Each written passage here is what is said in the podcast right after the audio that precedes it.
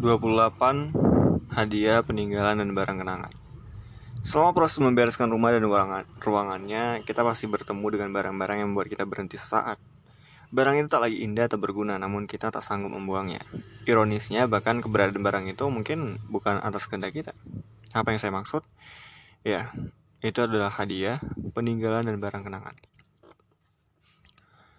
Hadiah, bukankah seharusnya barang hadiah itu bagus? Hadiah seharusnya diberikan dengan sukacita, diterima dengan bahagia, dan dicintai sepanjang hayat. Sepanjang sejarah umat manusia, hadiah selalu menjadi sangat simbolis. Digunakan untuk menyatakan rasa hormat, mendapatkan pertolongan, mengungkapkan kasih sayang, menyampaikan keroh, keramah tamahan, mengukuhkan persahabatan, minta maaf, dan banyak lagi.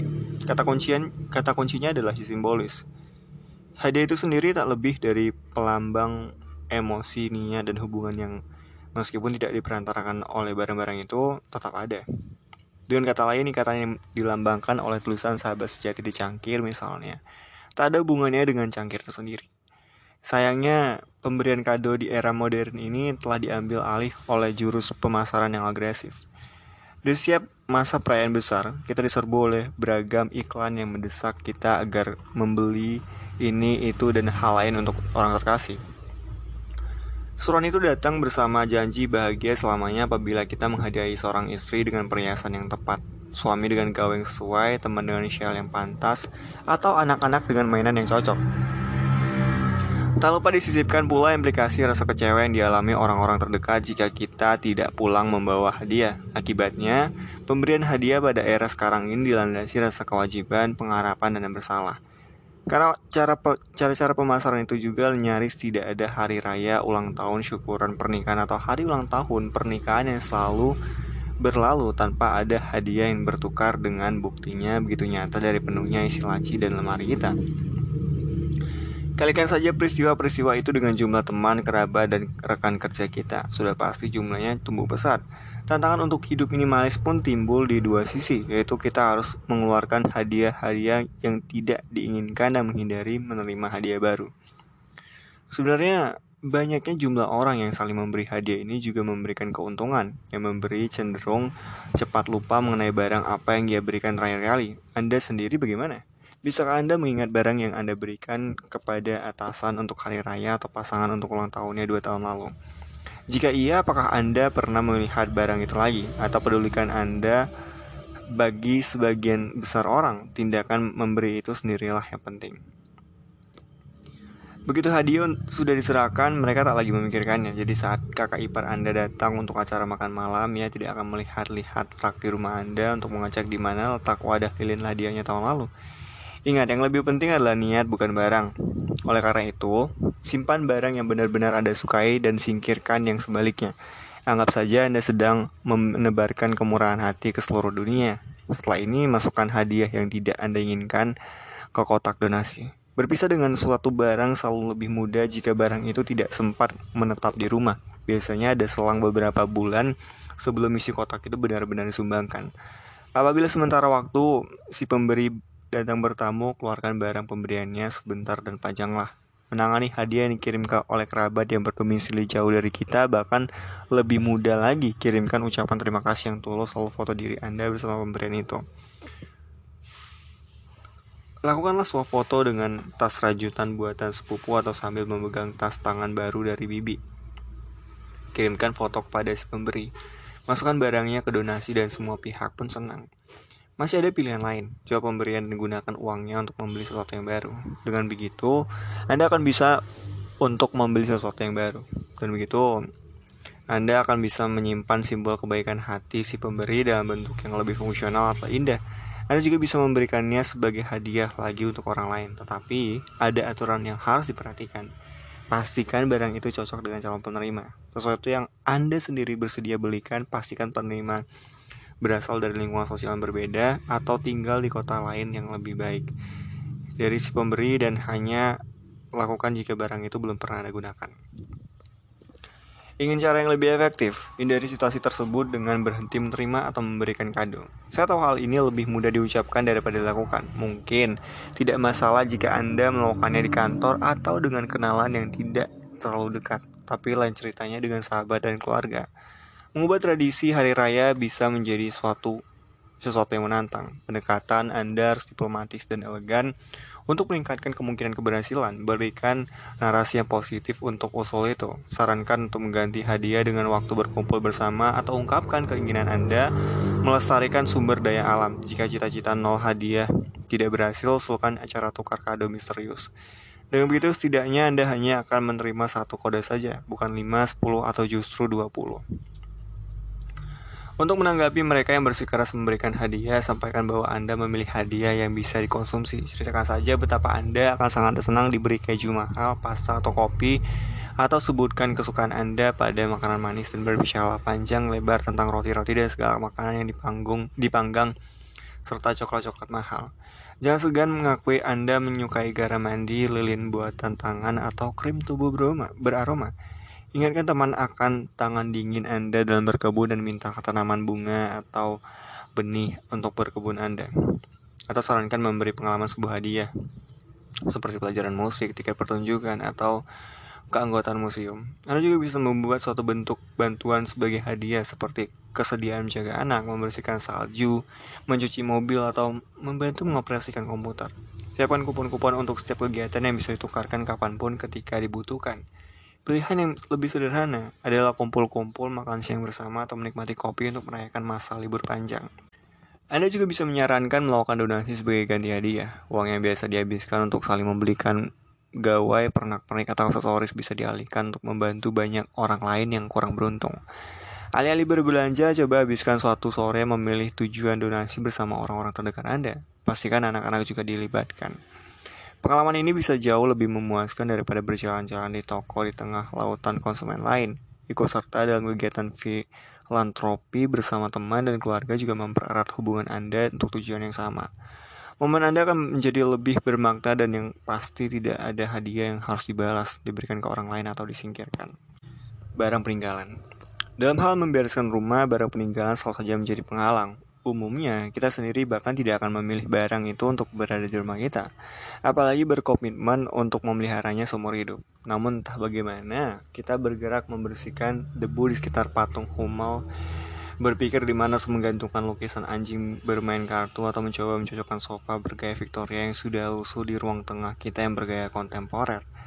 Seringkali kita mempertahankan barang-barang itu bukan karena kegunaan atau keindahannya, melainkan karena rasa bersalah, sentimen, atau tanggung jawab untuk meletak, meletarikan, melestarikan warisan keluarga.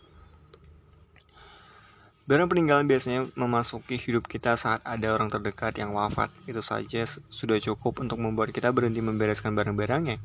Kita pun merasa bahwa barangnya adalah satu-satunya hal yang tersisa dari orang istimewa itu. Dan bahwa melepaskan barang-barang itu sama dengan kehilangan ikatan dengannya. Inilah proses yang sulit dan emosional jika beri di jadi beri diri Anda waktu yang cukup untuk berduka sebelum mencoba membereskan apa pun. Jika mungkin simpan barang-barang peninggalan dalam kotak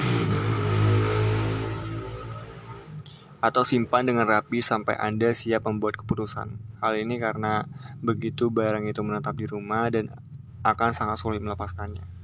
Hal yang paling penting untuk diingat adalah barang-barang ini tak lebih dari barang-barang yang pernah dimiliki oleh seseorang. Sama dengan semua barang lain yang kita juga miliki. Apakah Anda merasa diri Anda diwakili oleh piring makan atau bahwa meja tertentu menyimbolkan eksistensi Anda? Tentu saja tidak.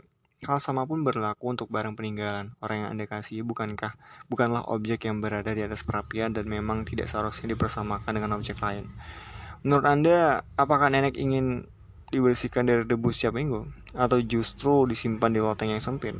Alih-alih menyimpan barang kenangan, hormati orang yang telah meninggalkan kita dengan menceritakan hal-hal baik mengenainya, serta memperlihatkan foto diri mereka dengan teman dan keluarga, kenangan Anda jauh lebih penting dari barang apa pun yang mereka tinggalkan. Kewajiban kita bukanlah menyimpan barang yang kita warisi, tetapi untuk menemukan kegunaan yang paling tepat untuk barang-barang itu. Kita telah percaya kita telah dipercaya untuk mengawal barang-barang tersebut menuju rumah baru. Tapi rumah itu tidak harus rumah kita. Justru mungkin ada kerabat lain yang akan dengan senang hati memiliki sekeping bukti sejarah keluarga.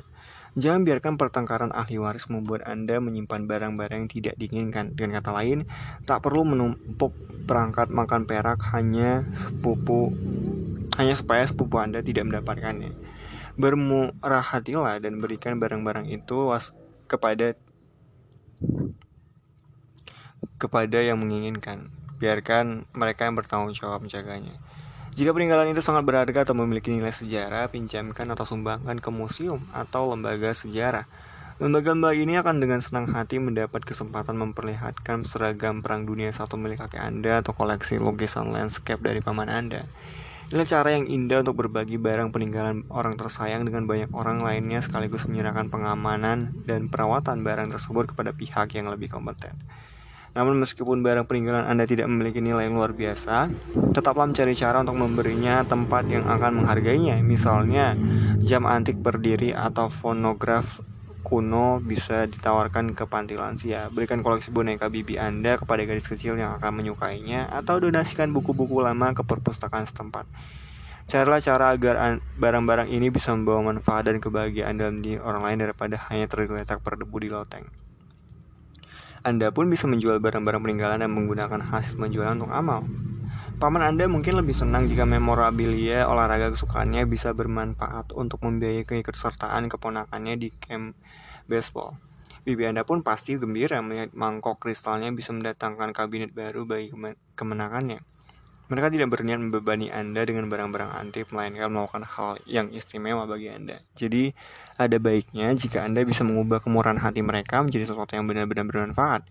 Ide lain adalah mendonasikan hasil penjualan kepada kegiatan amal yang mereka dukung. Rasanya, tidak ada cara lain yang lebih baik untuk menghormati kenangan seseorang selain mendonasikannya. Jika sebuah peninggalan bernilai secara finansial, silakan simpan, berikan, donasikan, atau jual, tapi jangan pertahankan karena Anda mengira nilai barang itu mungkin melejit suatu saat nanti. Kita semua mungkin akan pernah membayangkan koleksi perangko atau lukisan cat minyak yang diwariskan kepada kita akan bisa membiayai masa pensiun, tapi biasanya itu hanya alasan untuk menyimpan dan tidak us dan tidak usah menghadapi barang itu lagi. Daripada membuat alasan-alasan mahal untuk tindakan Anda, cari tahu nilai sebenarnya. Carilah barang serupa di internet dan toko-toko barang antik untuk melihat nilai pasarnya. Melalui proses ini, Anda akan mengetahui apakah barang di tangan Anda benar-benar langka ataukah hanya produk kesekian dari, pradik, dari pabrik. Jika benar langka, mintalah agar barang dinilai oleh ahli atau hubungi balai lelang seperti Christie's atau Sotheby untuk evaluasi. Namun jangan patah arah jika perangkat makan perak istimewa milik nenek ternyata hanya bisa dijual dengan harga serendah-rendahnya. Dengan kata lain, sekarang Anda tahu barang itu tak perlu lagi bahwa mengikuti dibawa mengikuti setiap kepindahan Anda dengan harapan dapat membiayai pendidikan an anak Anda kelak. Walaupun Anda ingin menyimpan barang-barang peninggalan, simpanlah karena barang itu memang memiliki kelebihan, bukan karena harapan mendatangkan keuntungan yang belum pasti di masa mendatang. Terlepas dari nilainya, rasa sentimen sendiri akan menyulitkan kita berpisah dari satu atau beberapa barang, tapi hanya karena Anda memiliki koleksi bes besar keramik bukan berarti semuanya harus disimpan. Pilih saja satu atau dua yang paling indah dan pamerkan dengan bangga. Apabila barang peninggalan itu adalah satu barang besar, simpan sebagian saja dari barang itu.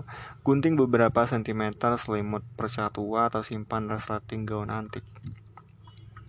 Dengan begitu, Anda masih memiliki sesuatu untuk mengingatkan Anda akan orang tersebut. Hanya saja dalam versi yang lebih kecil dan mudah disimpan. Anda juga bisa mempertahankan sentimen dengan membuat barang peninggalan berformat digital, pindai kartu pos tua, surat dokumen, dan gambar-gambar buat foto dari barang-barang yang lebih besar. Foto mesin jahit bibi Anda akan membawa kenangan yang sama dengan mesin itu sendiri tanpa memakan sedikit pun tempat. Terakhir, mungkin Anda sendiri berencana mewariskan beberapa barang kenyataan ke dan pahit. Tapi ingat, ada kemungkinan anak-anak Anda tidak menginginkannya. Mereka tidak akan tahu apa yang harus dilakukan terhadap karya seni kuno milik Anda atau perabot bergaya Art Deco tidak akan cocok dengan gaya desain mereka, nanti. Jika ada barang-barang berharga yang ingin Anda wariskan, cari tahu minat mereka. Mereka mungkin lebih senang bantu Anda menjual barang sekarang daripada harus menanganinya nanti. Jadikan kegiatan berbenah bagian dari rencana jangka panjang Kurangi kepemilikan Anda selagi ada waktu dan jangan paksa anak serta cucu Anda menerima semua barang dalam berbagai bentuk dan rupa. Barang kenangan. Akan tetapi, barang peninggalan bukan satu-satunya barang dengan nilai sentimental yang harus kita bereskan. Dalam perjalanan hidup, kita pasti mengumpulkan banyak barang kenangan. Ada banyak peristiwa, titik penting, dan tonggak hidup lain yang sepertinya datang dengan aksesoris masing-masing. Barang-barang ini bisa jadi sulit disingkirkan. Sejak menit pertama hadir di dunia, kita mulai mengumpulkan barang, jauh sebelum kita bisa berpendapat. Orang tua Anda mungkin menyimpan sendok atau gelas, minum pertama Anda, bahkan mungkin sudah mengabadikan sepasang sepatu pertama. Mereka bisa jadi menyimpan buku rapor, piala, dan gambar Anda di kelas kesenian. Orang tua juga mungkin mempertahankan seragam bola atau emblem pramuka. Saat dewasa, kita pun meneruskan kebiasaan ini, menyimpan buku tahunan sekolah dan toga kelulusan, memorabilia klub sekolah, potongan tiket bioskop, pernak-pernik hasil perjalanan, kartu pos, kartu ucapan, surat, dan banyak lagi. Setelah itu, kita menikah, memiliki anak, dan mulai menyimpan barang-barang mereka.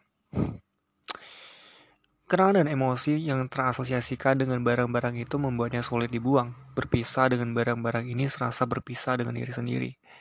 Tapi kita tahu itu tidak benar. Membuang seragam sepak bola tua tidak berarti mengecilkan kemampuan Anda sebagai seorang atlet. Membuang sisa souvenir pernikahan tidak akan membatalkan pernikahan itu sendiri.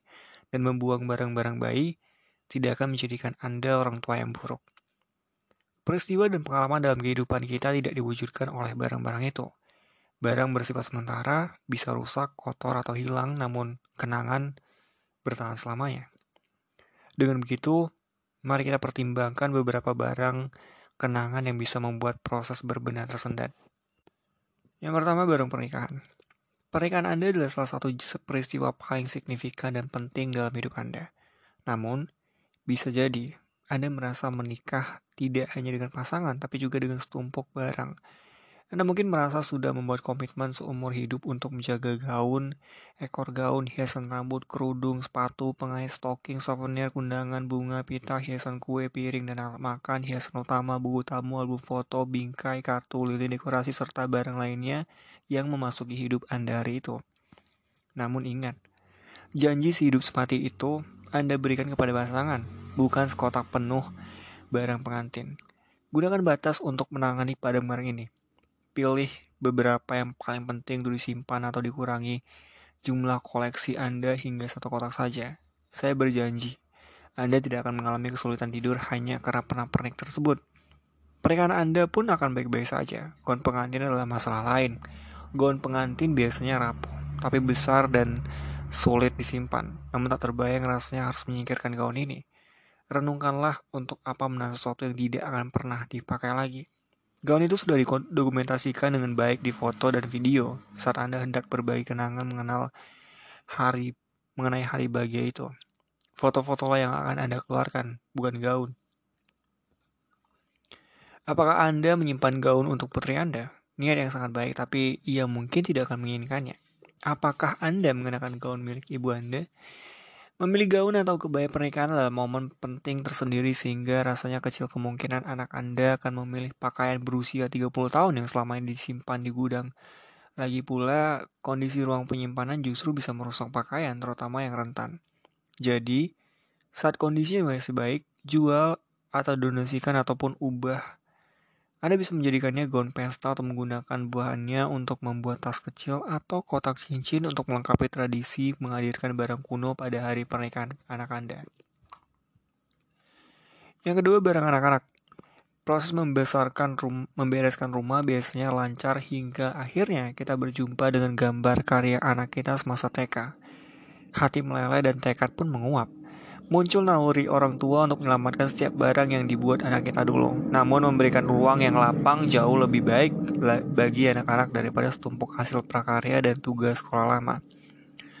Lalu bagaimana caranya kita bisa berpisah dari bukti-bukti kejeniusan mereka itu? Jawabannya adalah batas. Hindari kecenderungan menyimpan setiap barang, pilih beberapa yang paling istimewa dan unik. Jika bayi kita telah meninggalkan rumah, keputusan sepenuhnya ada di tangan kita. Namun, Apabila dia masih tinggal bersama kita, mintalah bantuannya. Dengan begitu, kita bisa melihat apa yang paling penting baginya. Di setiap akhir tahun ajaran, bantu anak memilih proyek seni dan gambar kesukaannya untuk dimasukkan ke kotak kenang-kenangan. Untuk barang-barang yang tidak terpilih, jika mau, kita bisa menjadikannya arsip digital untuk masa mendatang, lalu memberikan hasil karya asli kepada kakek, nenek, ataupun saudara. Jika anak-anak telah dewasa dan meninggalkan rumah dan Anda sedang berupaya membersihkan ruang yang ada, tawarkan barang-barang itu kepada mereka. Jika mereka mau, bagus ya, biarkan mereka memutuskan sendiri tindakan selanjutnya. Jika mereka menolak, tak apa. Karena apabila barang-barang itu tidak berarti bagi mereka, Anda pun tidak perlu menyimpannya. Keberhasilan kita sebagai orang tua tercermin dari kepribadian dan perilaku anak kita saat ini, bukan dari tugas matematika yang mereka kerjakan saat kelas 3 SD alih-alih terus terpaku pada kenangan masa lalu, jadilah bagian dari hidup mereka di masa kini dan rayakan keberhasilan mereka yang sekarang bukan yang dulu.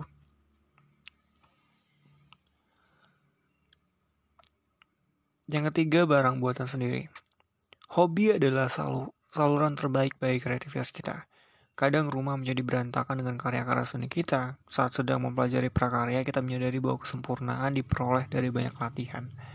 Kalau kita mencoba segala hal seperti menggambar, melukis, dan membuat berbagai kerajinan tangan, seperti shawl, kaos kaki, mangkok, kaca jendela, origami, kartu, lilin, perhiasan, dan banyak lagi sambil terus belajar menguasai teknik tertentu. Masalah baru muncul karena kita tak sanggup membuang barang-barang yang kita buat, tapi cobalah berpikir lebih realistis. Sebagian besar hasil upaya itu bukanlah karya luar biasa yang perlu diabadikan. Simpanlah beberapa yang Anda benar-benar sukai berikan sisanya pada orang lain atau daur ulang untuk bahan proyek-proyek baru. Di sisi lain, mungkin kita yang menjadi penerima karya seni orang lain, seperti kaos kaki buatan kakak atau mangkok buatan teman di kelas keramik. Terima pemberian mereka dengan tulus dan gunakan beberapa kali di hadapan si pemberi. Kirimkan foto jika tempat tinggal mereka jauh. Namun jika sebenarnya tidak sesuai dengan selera Anda, tidak perlu merasa berkewajiban menyimpan barang itu selamanya. Lebih baik, diberikan kepada pihak lain daripada berdiam dalam lemari. Jangan merasa bersalah. Si pemberi sendiri mungkin juga sedang berupaya membersihkan barang-barangnya. Saat menerima hadiah seperti ini, berterima kasihlah dengan pantas dan wajar. Tak perlu berlebihan atau kita akan menerima lebih banyak barang di kemudian hari. Yang keempat, cendera mata. Berkunjunglah ke tugu atau monumen terkenal mana pun. Anda pasti akan menemukan toko cendera mata di dekat sana. Dan biasanya, toko yang ada di mana-mana ini dikerumuni wisatawan. Entah mengapa kita kerap merasa belum benar-benar pergi ke suatu tempat bila belum membawa semacam replika dari tempat itu. Baik itu cangkir, kaos, maupun tas dengan gambar tempat tersebut di sablon sisinya.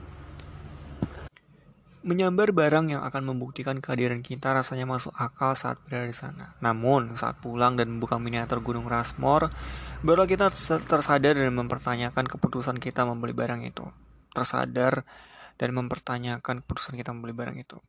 Terlambat. Barang ini sekarang menjadi simbol perjalanan kita dan kita pun terjebak dengannya selamanya. Hal ini tentu tidak benar. Pengalaman perjalanan kita tidak ada hubungannya dengan pernak-pernik seperti itu. Membuang bunga Hawaii atau pemberat kertas berbentuk menara Eiffel tidak akan menghapus peristiwa bulan madu atau akhir pekan romantis di Paris. Kenangan Anda juga, jauh lebih berharga daripada aksesoris pasaran. Jadi buang cendera mata wisata tanpa rasa penyesalan. Di kemudian hari, tahan keinginan merayakan perjalanan Anda melalui barang tertentu. Kita tidak wajib membeli gelas bir di Jerman, kimono di Jepang, boneka di Rusia, atau gantungan kunci dari mana pun. Jika Anda harus membawa pulang sesuatu, bawalah barang yang kecil saja.